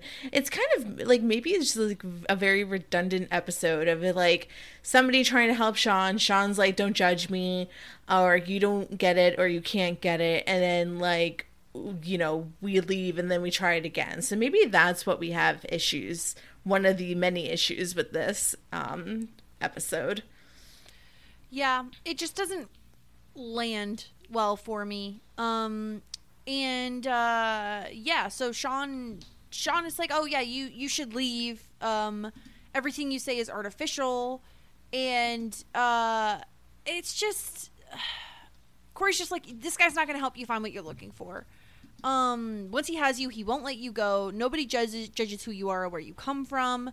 Um, and then of course, freaking Mr. Mac is like, "Let's welcome our new life member, Sean Hunter." And then Sean starts like hugging everybody. He's very quick to turn around on the hugs. I feel like once an anti-hugger, always an anti-hugger. He is very much like, "Oh, we're doing Well, hugs now."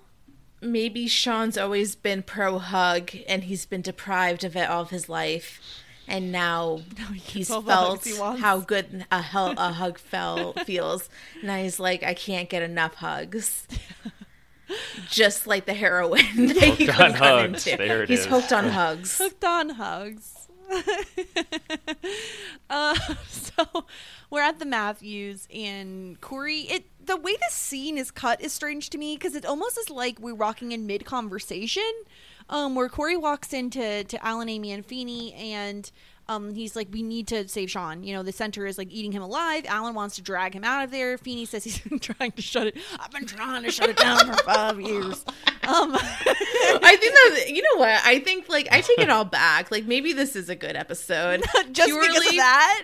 Just because like I was trying to shut it down for been years. to shut it How? How has you years. been trying to shut it down? I picture Feeney like fixing his pants when he says that, you know, like pulling them up a little bit, rearranging them.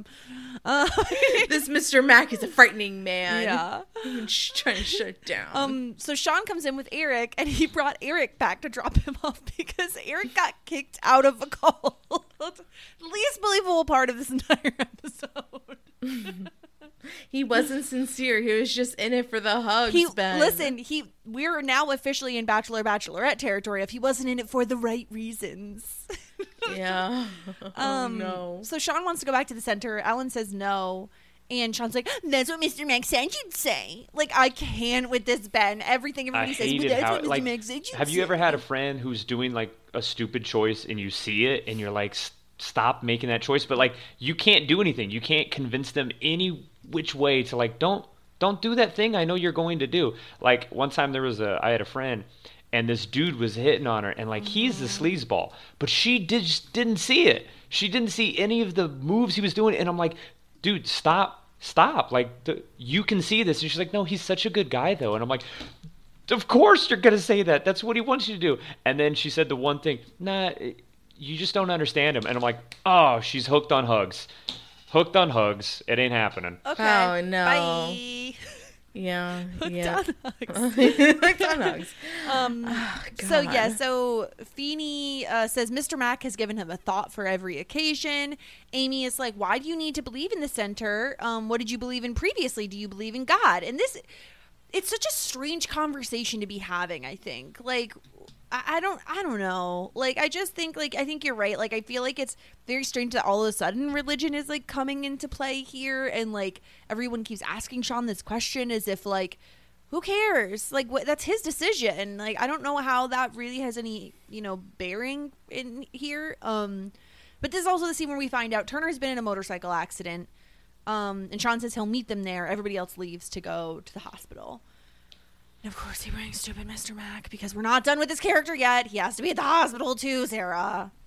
Mm-hmm. Yeah, because Sean felt like they could use some help, and we can um, Mr. Mac, Mr. Philip Mac, and a Feeney interaction, and Officer Feeney's like, "Mac, you don't belong here.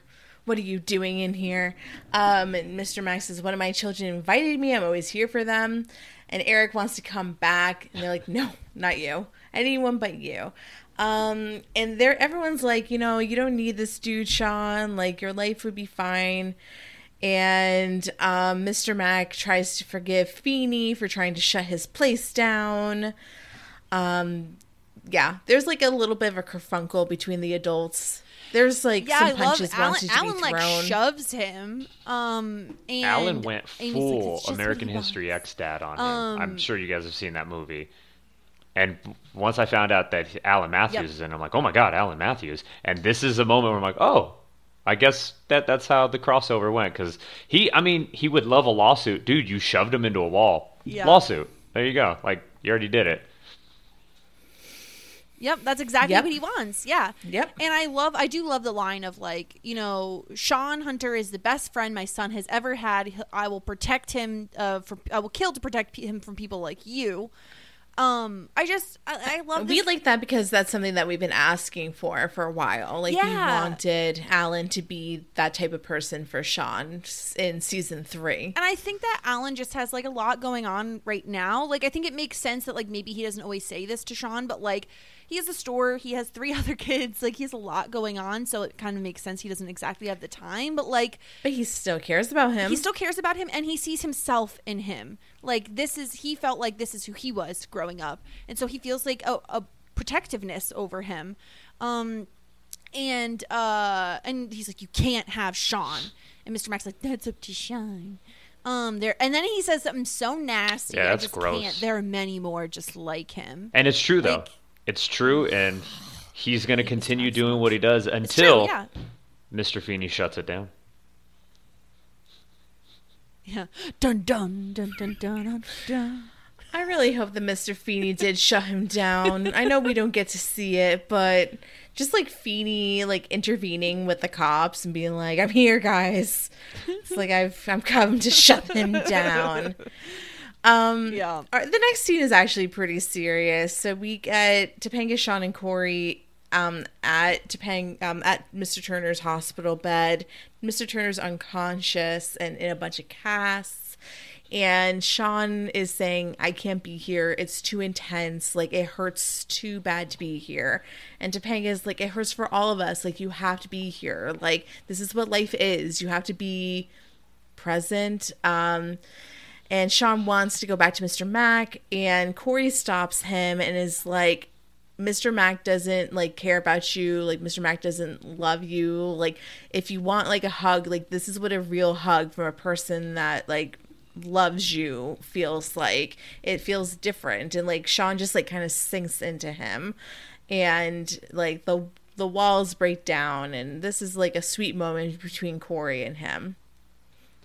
Um, I thought.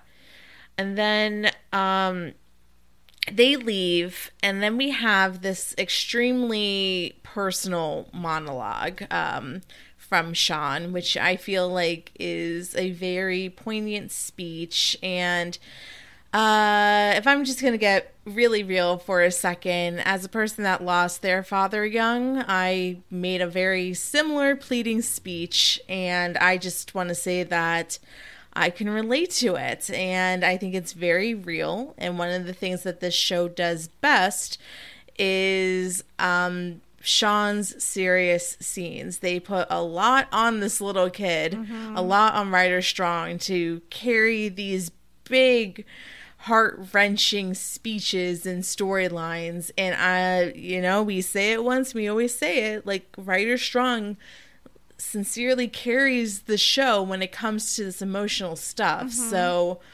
um, Yeah, I we can do the the long and the short of it, uh, and then we can discuss if you want, Jess. Unless you want to say something yeah, first. Yeah, I was just gonna say, like, I think you're right. I think that, like, the thing that pisses me off though is like this is such a great. This last chunk of this episode is so well done and just so poignant and emotional and like intense. And I hate that it's lumped in with the rest of this episode because Yeah, yeah. this moment in and of itself is a huge moment for Sean, for the show, for Turner, for everybody. And to have it lumped into this episode just feels wrong because I feel like we can get Sean here a different way. We don't have to have him join a cult to get to this point. Um, but yeah, go ahead, Sarah. You can read the read the speech if you want, and then we can discuss it. Yeah.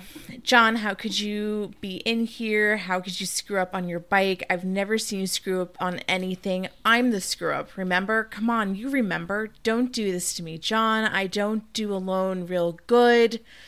Look, I know you're in there, but it's like you're not really here. You're not talking, but I know you're here. So I'm just going to talk and you can listen.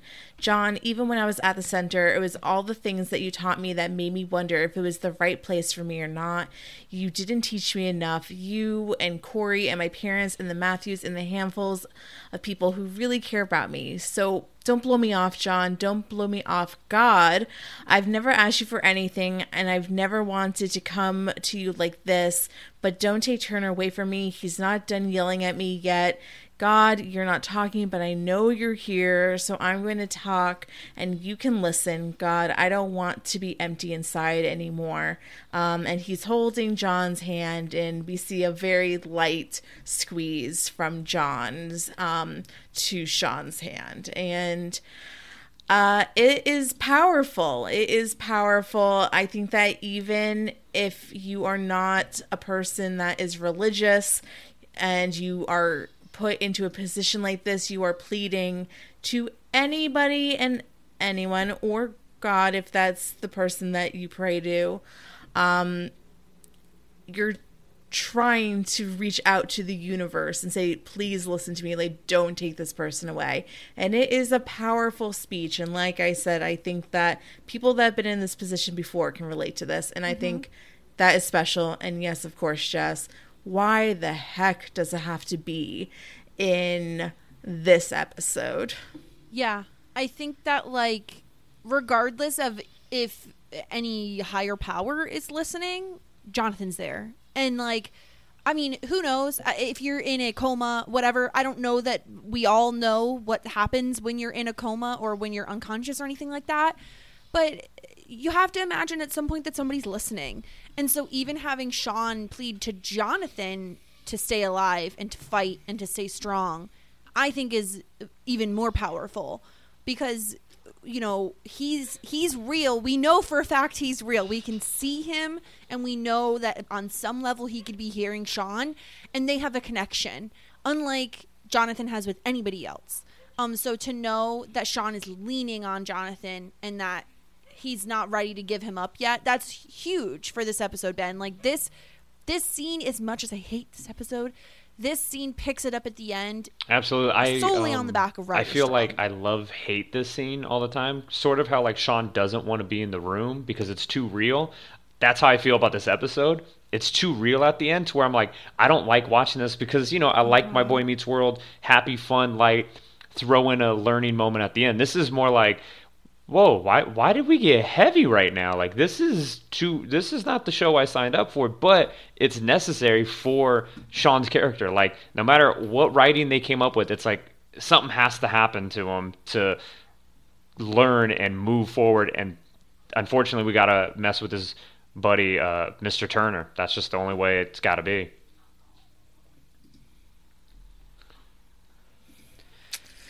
Is that true? Like, I, I Like, hope he didn't have to go Mr. out though. Turner Like I think it would have like been this? awesome to have him I come back right. next season, sort of like as his senior year mentor to get him to a better person. But it was like they got to this point and then they got rid of him, and it's like so everything Yeah. we went through is essentially gone with uh, Sean's character. Yeah, and the thing is, is also I, I don't remember because we still have the finale to cover. I don't, I do not recall. Like, it's weird to me that we could have this big of an ending moment of this episode, and to not even mention Turner next episode. I don't know if they mention him at all, but it's just very Yeah. strange to me that this is the end of this episode and then Turner's gone and that's it because it's such a big moment. It should be a very powerful, impactful moment that has long-standing implications. Um, not exactly the case. I mean, we can say that it shaped Sean, I guess, but to not have Turner around after this is, is strange. yeah, I don't remember the season finale of season 4 Mm-hmm. Um, everybody remembers the season finale of season five. That's Yeah. but I don't. I don't. Probably when I start watching this, I'm like, oh yes, like this happened. But I mean, this maybe like I don't know. Like if you want to leave with a cliffhanger, it would be awful if you're watching in the moment. But like maybe this is more appropriate to be I just an looked ending it up. episode. and like how do we? Where do we go I, from I here? didn't Yeah. know this was Yeah. the finale for season four, and it's awful. It's the one where they go to Beach State and the sorority house that they're staying in, and Mrs. Blutman doesn't want boys around, and Topanga couldn't go. That's the finale. It's such an unnecessary finale. Oh. oh.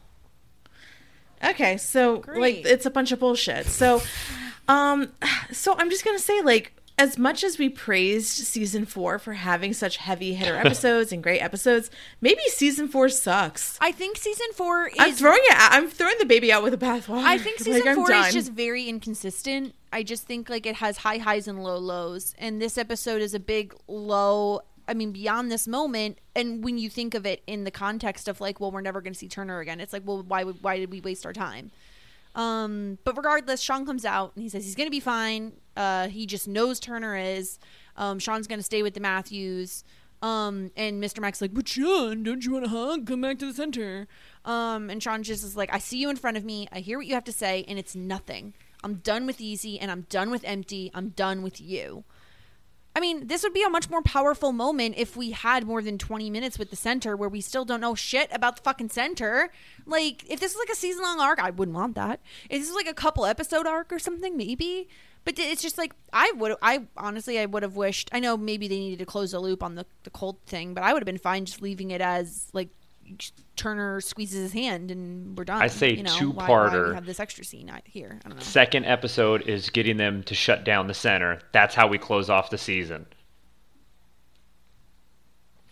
Boom. Yeah. Yeah. Cue the music. Let's do this. dun, dun, dun. Wow, wow, wow.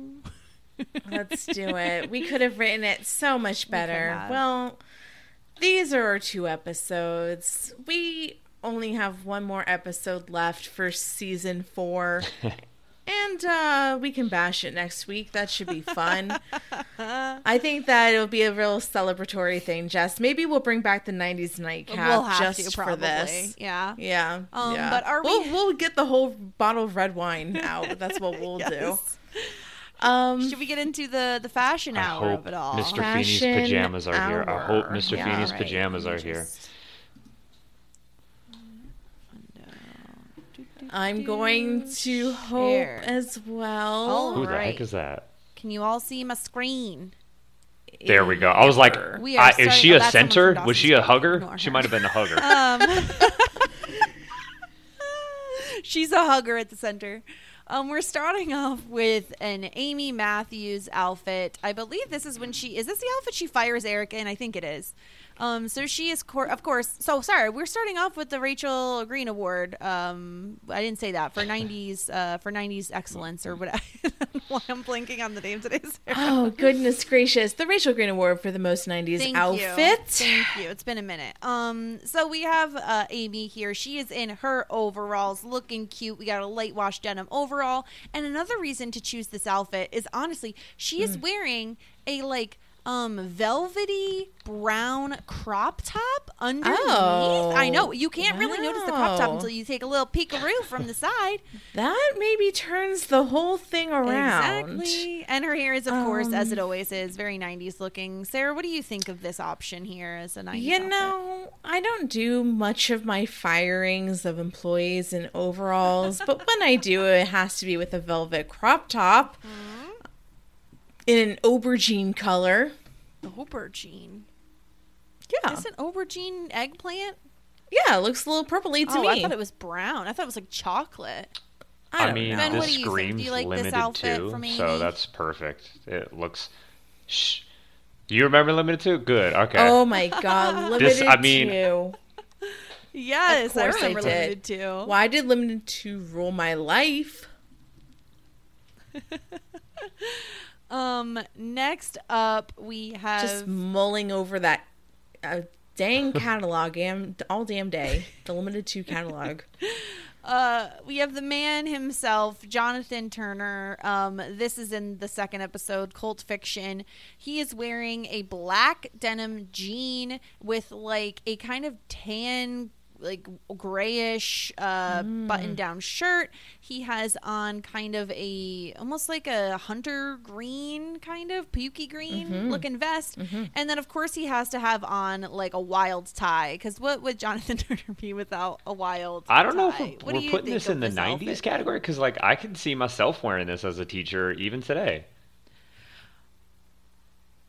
I think it's I think it's the black denim for me combined with the funky tie that is like very 90s. like Okay, I don't that's think true. people I- wear I wouldn't- types yeah. of like patterns on their I wouldn't. anymore. Okay, But now you- that we're putting in the teacher, so denim, yeah. If if it was, wrong. if we took the vest away and it was that tie with tucked into some jeans, hella 90s. Yeah. Yeah, I think it's the it's like the black denim for me. Like maybe I don't know. I don't I don't see a lot of black denim these days. I feel like it was like very big in the 90s. Oh, I like I like some black denim. Like, So Ben, you No, you have no, I'm just you saying, have a collection uh, of teaching A vests. vest, a vest makes me think of Mr. Feeney, and like Mr. Feeney is not 90s. Mr. Feeney is like forever wear. Yeah, He's timeless. forever. Yeah. he's Jessica, show me Feeney. We're not done with the '90s yet. You and then so Okay. Dude, last That's up, the outfit from the last Mr. Episode I was on. Oh, because he's wearing. it's the it's an aesthetic. Yeah, so he has on like an all beige outfit, um, Mm. suit, very oversized suit, honestly, and that was very nineties. Um, and then he's wearing like what looks to be like a mock turtleneck, Sarah. I don't know, it's like a black mock turtleneck. I picked it out for you, Sarah. I know you love a mock Yeah, turtleneck. I mean, I really like that black turtleneck. I kind of want it. um, I I know. should I want was like, anything cer- he wears. He's the devil. my neck has not been seen since uh, October, and that's the truth. Uh, yeah, like you know, you look fly. He looks like a little model. I mean, I like the I, outfit. I, I hate liked the it person. when uh, There, Eric what Matthews wore it to go on that date with that older woman. It's the same. Yeah, it's the same exact Wait. thing. Wardrobe just said, "We need really another is. fit." Leo, Mr. Mac. it Yep. really is the alpha. Need a repeat. Rinse and repeat. Uh, so I think my vote is Oh, gonna go to Amy is Amy. Limited Too What- what catalog think, model. Ben? Who do She gets my vote for '90s. Yes. Amazing. Yeah. Congratulations, Amy. Moving on to the Paul Rudd Certificate Yes. of Timelessness. Yes. Um, we, There I it mean, is. we all knew. We all knew it was going to happen. Hey, The man, the myth, Look at the him. legend. I Does he trying to sleep shut like in the kitchen? center for Where? How did he get there that quickly? Feeding himself. he runs. He sprints. Feeney, we know Feeney has an upstairs, but he's a sprinter, man. He's spry. No one knows it about him, but he's spry. Um, this is his pajama ensemble from when Eric wakes him up. He's wearing like matching top and bottom set, button down, kind of like a tan beige color.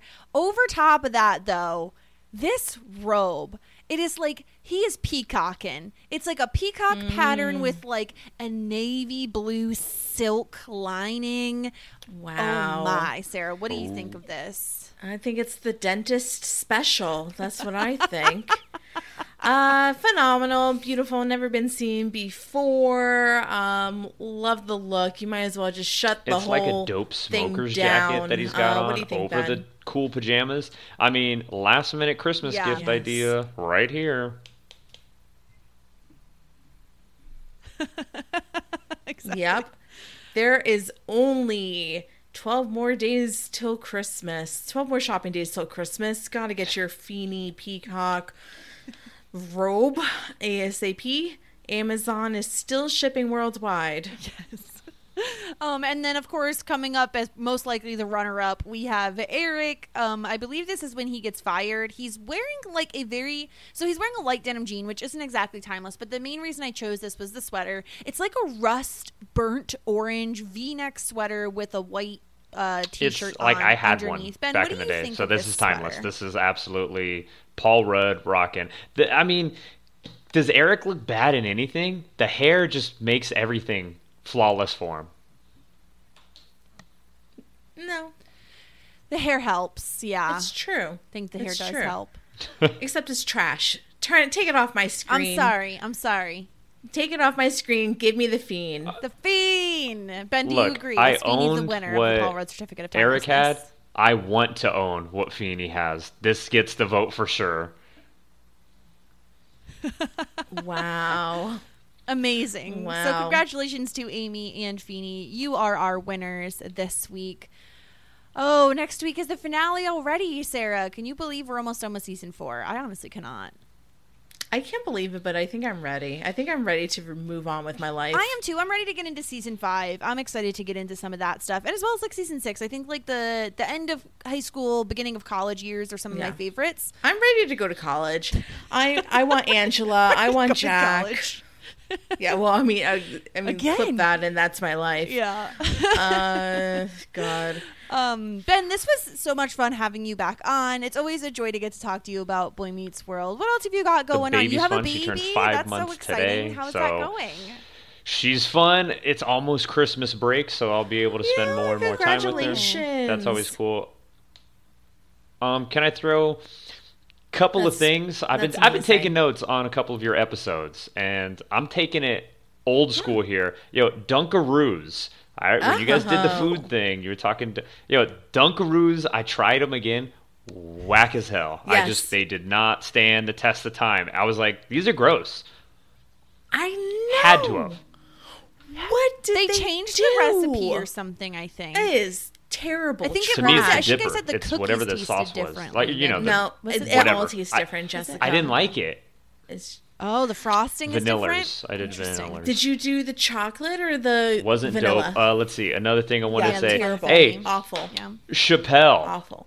That's the dude right there. All right. The episode. Look, him and what's the what's the, other boy's name? Chad. He's the dude. Chad and having his mama. Hey, I. They're Yeah, like Chad, the, Chad. counterparts of Boy Meets World. Like when they're on an episode, I'm like, those are my guys representing for you know people that I don't know, but I love hearing them on the episode. Nothing against you two because you know every week you do it in and out. But when I hear that Chappelle's on, I'm like, yeah, this let's let's listen to this on the way to work because I agree with most of the stuff that he's saying. And Chad is, I mean, energy for days. Like, Yeah. hell yes. Pisser. He's a pisser. Chad has boundless energy. I'm pretty sure that like if you were to like poke him and make him bleed, it would just I'd be pure turn the energy drink at, low, at that but- point. I really do. I gotta say, like, and it's not even. it's not even like a bit. Like he's literally on just like that on and That's off That's how the he air. is, Like yeah. I've Oh, you guys know him in real life? Him You know him in real not life? at an eleven. Oh, and I don't know how he does it. Yeah. Oh yeah. Well, I mean, I don't know him in Well, we know real him like online, but that is his presence when you talk to him in general. Like that's who he is. Yeah. like I speak to him sometimes. Like I go to the PSR Discord and the Hang In chat, uh, Hang and Chill chat, and he like comes in at like nine thirty in the morning. He's like, "Hey, what's up, you guys? What's up?" And I'm like, "Okay, right." Yeah. It's like jarring, but it's amazing. Yeah. It's who he is. It's wonderful. He's he's incredible. Check him out on um, Chatting Tatum one on Twitter. Chat, chatting Tatum one. you forgot the password for chatting. Tatum. He forgot the password for chatting Tatum. Don't about Chad. And also his SpongeBob SquarePants. Yeah, I gotta, I gotta get on that, man. I remember when he introduced that. something like that. That's like, I mean, smart idea. I like the guy. I want to be his friend. is I want to be what it is. Chappelle's friend. They're dope people. And Dunkaroos suck. That's all I want to say. They're amazing. I love it. We love that. They'll love it too. Um, we we talking about like Chappelle, like goodness gracious. you podcasted like, with him like seven times. I podcasted with Chappelle three times over the weekend, and that's not, or over in the last week. That's not an exaggeration. That's an exact amount. So he came on. Um, Shit 90 Shows taught me, and we talked about Home Alone Oh, that is released. I did have on not the way to work. Listen to that. I was Ben. like, "Yo, they gotta did one on Home out. Alone. He was great on that podcast Sign me too. up. I'm in. Oh, you, you guys were talking about the nail. Oh yeah, the nail in the foot. That's awful. Was it good? But the the, the, Yeah, the makes me wanna barf iron every from single above. time. You're dead. It doesn't matter what. ha- You're dead from that iron. Come on. Yeah. Yeah, it's and pretty oh brutal. gosh, brutal.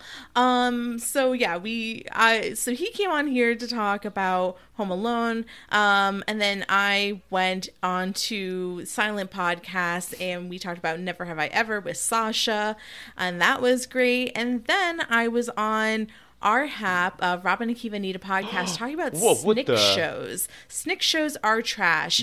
Uh, you hate ben, Pete and were Pete. you a lover hate, Are you of afraid of the Snick dark? What are you talking about? No, it's Yeah, like a joke impossible. title. It's not. Oh, yeah, yeah, yeah. Because they are trash. Oh, yeah, okay. yeah, yeah. Is They're that- not that's the really the trash. Like they don't really trash the shows. It's just like it. It's just like one of those. Yeah. It's it's I don't know. It's the title of that segment. So Mm-hmm. like we we covered.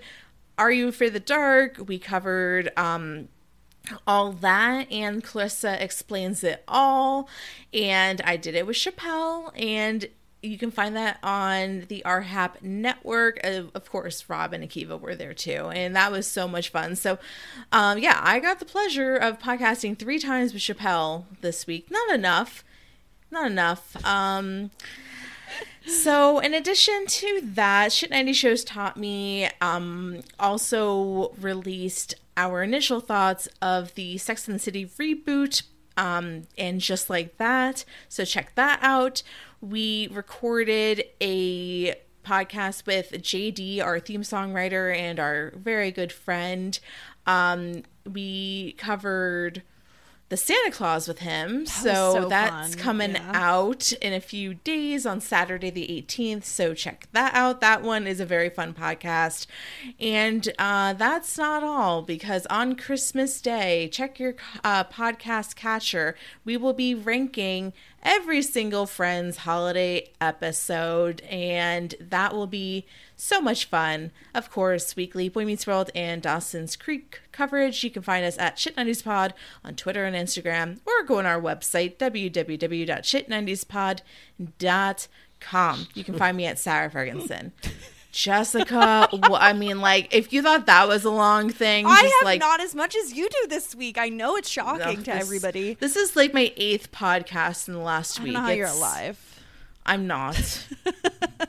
I'm literally not alive, actually. Um, you could find me at the Joe Sterling. You could always find me covering Succession. Actually, not for much longer because the finale was on Sunday. Check it out. That show's amazing. Over at Post Show Recaps. Also covering Community on Community Building on Post Show Recaps. Loving both of those. And then I also guested on the um, Dexter New Blood podcast this week on Post Show Recaps with Grace Leader. Um, that was so much fun. That's already out. Go give that a listen. That show is like absolutely wild, but also like really fun to watch. So even if you dropped off Dexter at like season five, like I did, just like pick it back up now because it's so much better than it used to be. Um, that's that's that's all I have to plug this week. See, Sarah, you like your plugs were way longer than mine this week. It's like look at that, snap, crackle, pop, done. Ben, it was so good having you back. We love having you on. We hope to see you again for season five. Thank you, thank you. um, Congratulations again on your baby. Um, yeah, and I hope that your holiday season with I- your new baby your and your wife is beautiful.